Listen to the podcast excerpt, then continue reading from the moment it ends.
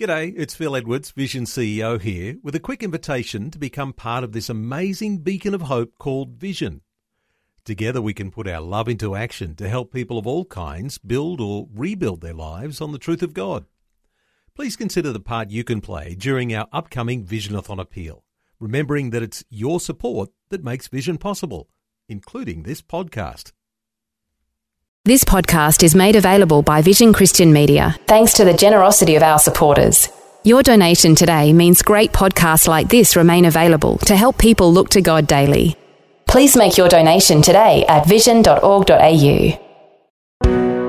Coming up today on A New Beginning, Pastor Greg Laurie points out why we should ask the Lord to give us a sound understanding of the important book of Revelation.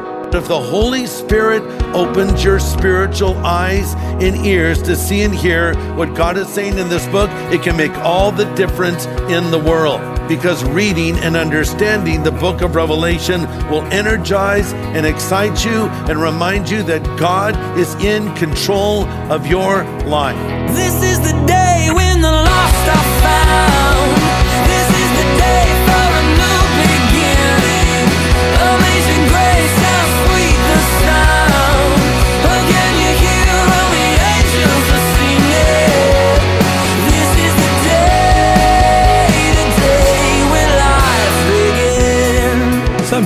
Like to get to the end of a movie and see that people lived happily ever after. Some will flip to the end of a book to see if the people did live happily ever after. Well, today on A New Beginning, Pastor Greg Laurie directs us to the end of the Bible. And yes, indeed, in many respects, we live happily ever after. Even after all the turmoil of the end times and the tribulation, we'll get a glimpse today of what life will be like as we spend eternity in the presence of the Lord.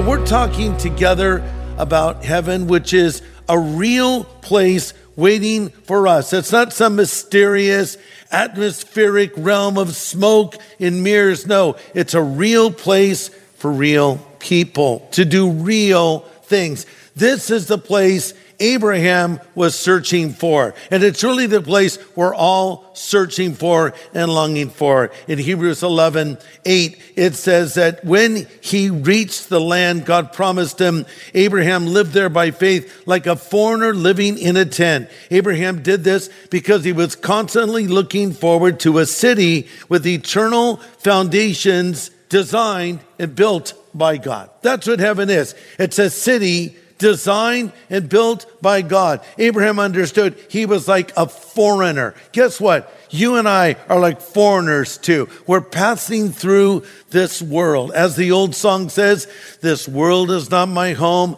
I'm a just a passing through. My treasures are laid up way beyond the blue. And we are like someone in a different country. I, sometimes I travel internationally, haven't done that for a while because of uh, COVID, but I remember when I was in Italy. First of all, I don't understand their language.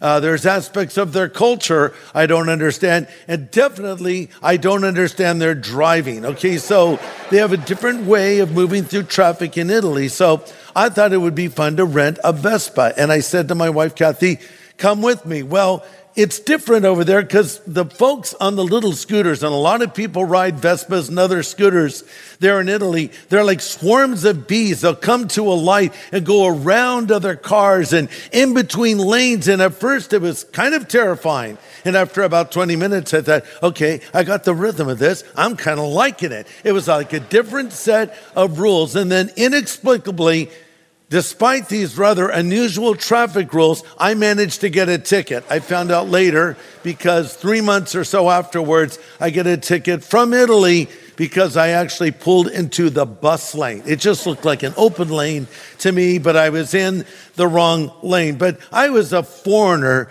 who did not understand what was going on around me. And we're that way in this world. There are things in this world that don't make sense to us, but we're longing we're looking forward to another world, and that is the hope of heaven. And now, here are the closing words of the Apostle John in Revelation 22. Look at verse 1. And he showed me a pure river of water of life clear as crystal, proceeding from the throne of God and of the Lamb. And in the middle of its street, on either side of the river, was the tree of life, which bore 12 fruits, each tree yielding its fruit every month. The leaves of the tree were for the healing of the nations, and there'll be no more curse, but the throne of God and of the Lamb shall be in it, and his servants shall serve him, and they will see his face, and his name will be on their foreheads, and they'll need no night there. They'll need no lamp nor light of the sun, for the Lord God gives them light, and they shall reign forever and ever. Powerful words. In the first chapters of the Bible, we see paradise lost when Adam and Eve ate of the forbidden fruit. The final two chapters of the Bible describe the paradise that God has created for us in heaven. It's a place where tragedy turns to triumph, sadness turns to joy, disability turns to ability, handicaps will be gone, mental and physical disability is banished, and there'll be joy. Heaven is a happy place.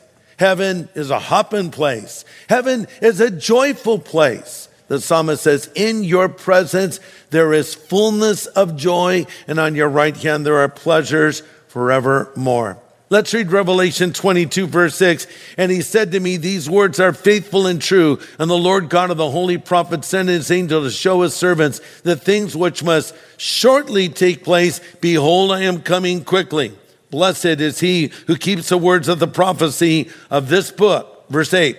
Now I, John, saw and heard these things, and when I heard and saw them, I fell down to worship at the feet of the angel who showed me these things, and he said, See that you do not do that. I'm your fellow servant and of your brothers, the prophets, and of those who keep the words of this book. Worship God. And then he said to me, do not seal the words of the prophecy of this book, for the time is at hand. He who was unjust, let him be unjust still. He who was filthy, let him be filthy still. He who was righteous, let him be righteous still. He was holy, let him be holy still. Behold, I am coming quickly, and my reward is with me, and I will give to everyone according to his work.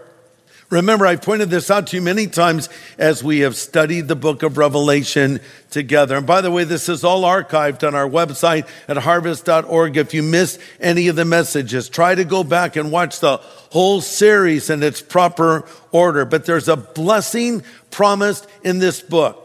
This is the only book in the Bible that has an actual blessing attached to it. And remember, it says in Revelation 1 3, blessed is he who reads and those who hear the words of this prophecy and keep the things that are written in it, for the time is near. So if you want to receive the blessing, first you have to read it. That's why I like to just read Revelation out loud as we have already done. This phrase read actually means to read out loud, but it doesn't stop there. Secondly, you must hear the words of the prophecy. You see, if you just read the book of Revelation as a piece of literature, uh, or religious writing, you're not necessarily going to get much out of it. In fact, you'll probably be pretty confused.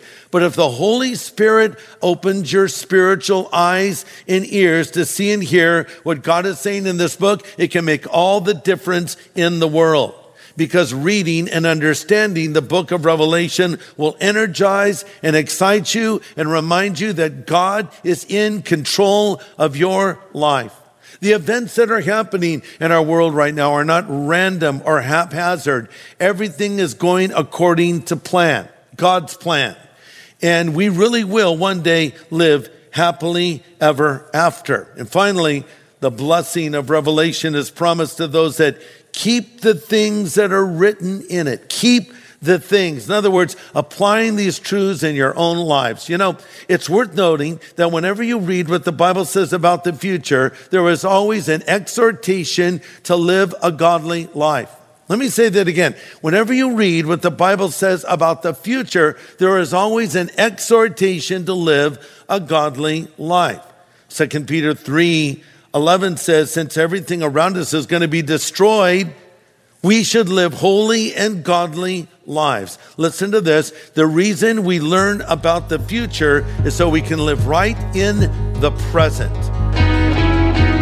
This is a new beginning with Pastor Greg Laurie, and we're in Revelation chapter 22 today. You've joined us at the very tail end of a series in Revelation, a book of promises. And today, Pastor Greg is reminding us of the words found earlier in the book. Blessed is he who reads and those who hear the words of this prophecy and keep the things which are written in it. Let's continue with this message called The Best is Yet to Come. But why should I keep these words? Verse 6 because they're faithful and true. We've all had promises broken to us, haven't we? Uh, husbands and wives make vows to each other to be faithful to each other, and those vows are violated. Or maybe your parents made promises to you and they broke their promises and it broke your heart. I want you to know something God keeps his promises. Jesus never breaks a promise because his words are faithful and true. And listen to this He says, I'm coming quickly, verse 7. Now, wait, coming quickly. Wasn't Revelation written around 2,000 years ago?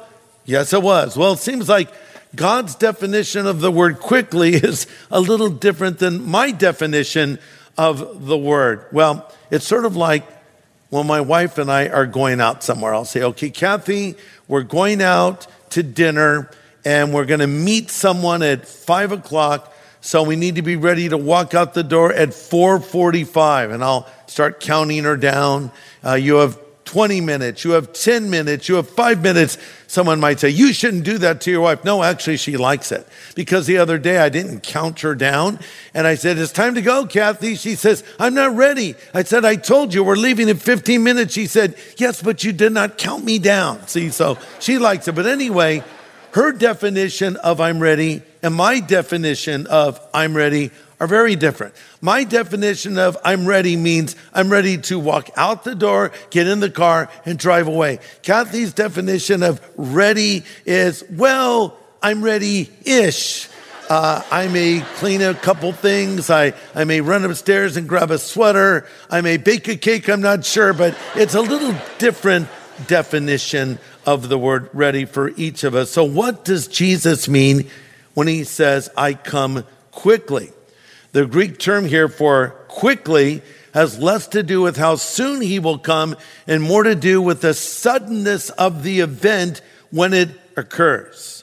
So when John uses this word quickly, he's not using it in a sense of time as in hours or months, but in a sense of a series of events happening together in rapid succession once they start. The final events of the end times are all very close together. You can compare it to dominoes. Once the first domino falls, the others fall in rapid succession. First domino would be the rapture of the church, then the emergence of the Antichrist, then the tribulation period, then the second coming, then the millennium, and so forth. And so Jesus is saying this is going to happen in rapid succession. And when that time arrives, the events will follow one another quickly. The whole machinery of history will be shifted into high gear in a race to judgment. So we must keep his word. He told us that we must also do his work. Do his work. He says in verse 12, I'm coming quickly, and my reward is with me to give to everyone according to his work. As I've already told you, the Bible promises rewards, crowns, acknowledgement for your faithful service to the Lord. The Bible says, Don't be weary in well doing, for in due season we will reap if we do not give up. And we hear that verse, don't be deceived. God is not mocked. Whatsoever a man sows, that will he also reap. If he sows to the flesh, he'll reap corruption. So when we hear you reap what you sow, we always think of it in a negative way. And there is a negative uh, way that can play out in your life. But then the verse goes on to say, but if you sow to the Spirit, you'll reap life everlasting. So just as surely as the person who has sown to sin will reap the consequences of it, the person who has sown to righteousness will reap the blessings of it. Jesus says, My reward is with me, and I'll give to everyone according to his work. So, my question is Are you working for the Lord? Not working for your salvation. Salvation's a gift from heaven to you. But because I'm saved, I should want to do something for the Lord, not working for salvation, but rather working from salvation. A faith that works will produce works. A faith that doesn't won't. Paul writes in 1 Corinthians 15 58, Therefore, my brothers, be steadfast, immovable, always abounding in the work of the Lord, knowing that your labor is not in vain in the Lord. Listen to this. The decisions and the lifestyle I choose in this life will impact me in the life to come. Look at verse 11. He who is unjust, let him be unjust still. He who is filthy, let him be filthy still. He who is righteous, let him be righteous still. He who is holy, let him be holy still. Let's understand what John is saying. He is not saying that you should live an ungodly life. He's simply saying if you live this way in an ungodly way, you'll face the consequences of it. Really, it's a warning. So now Jesus gives us a stern warning here in the book of Revelation, chapter 22, verse 18. If anyone adds to these things, God will add to him the plagues that are written in this book. And if anyone takes away from the book of this prophecy, God will take away from the book of life and from the holy city and from the things which are written in this book. Wow. Loose paraphrase. Don't mess around with a book of Revelation. Uh, this would speak of those who would disobey or disregard or distort or dilute scripture. I mean, who are we to edit the Bible? The story is told of Thomas Jefferson, one of our founding fathers, who had his own version of the Bible. It came to be known as Jefferson's Bible. Apparently, Jefferson went in with a pair of scissors and cut out all the parts of the Bible he did not agree with. He just sort of wanted the ethics of Christ without the miracles and other things the Bible records. You can't just make up your own Bible and cut out what you don't like. Someone might say, well, what if you don't agree with what the Bible says on this topic? Well, the simple answer is change your opinion because the Bible is right. Our objective is not to conform scripture to culture, it's to conform culture to scripture, you see? But this warning that is given to us here would include disobeying God's word. It would also include disregarding it, sort of tuning it out. That's why Jesus would often use the statement, He that has ears to hear, let him hear.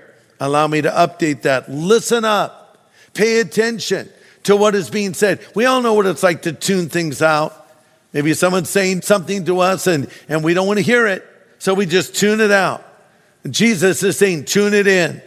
Listen to what I'm saying to you. Another way that we would uh, do this is by distorting the word of God, sort of forcing it to fit uh, into the lifestyle that we have perhaps chosen. Well, I don't know if I really agree with that interpretation. I've come up with my own interpretation. That's what the devil did with Jesus and what we call the temptation in the wilderness. Remember, Satan quoted scripture. He said to Jesus, Go ahead and jump off of the temple because the Bible says that his angels will give charge over you. And so the devil quoted the Bible, but then Jesus quoted the Bible back in context to Satan. And Jesus said, It is written, You shall not test the Lord your God.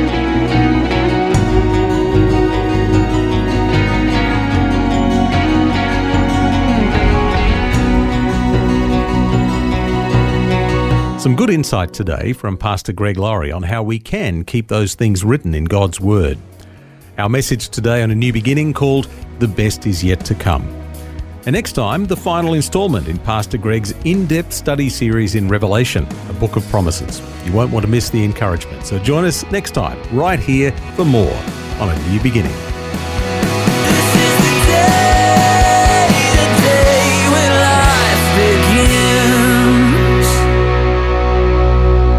Today's message from Pastor Greg Laurie was called The Best Is Yet to Come. If you'd like to listen again, just download the free Vision Christian Media app, where it's available as a podcast. Or for a copy on CD, contact Vision Christian Store on 1800 00 50 11 or go to visionstore.org.au. Thanks for taking time to listen to this audio on demand from Vision Christian Media. To find out more about us, go to vision.org.au.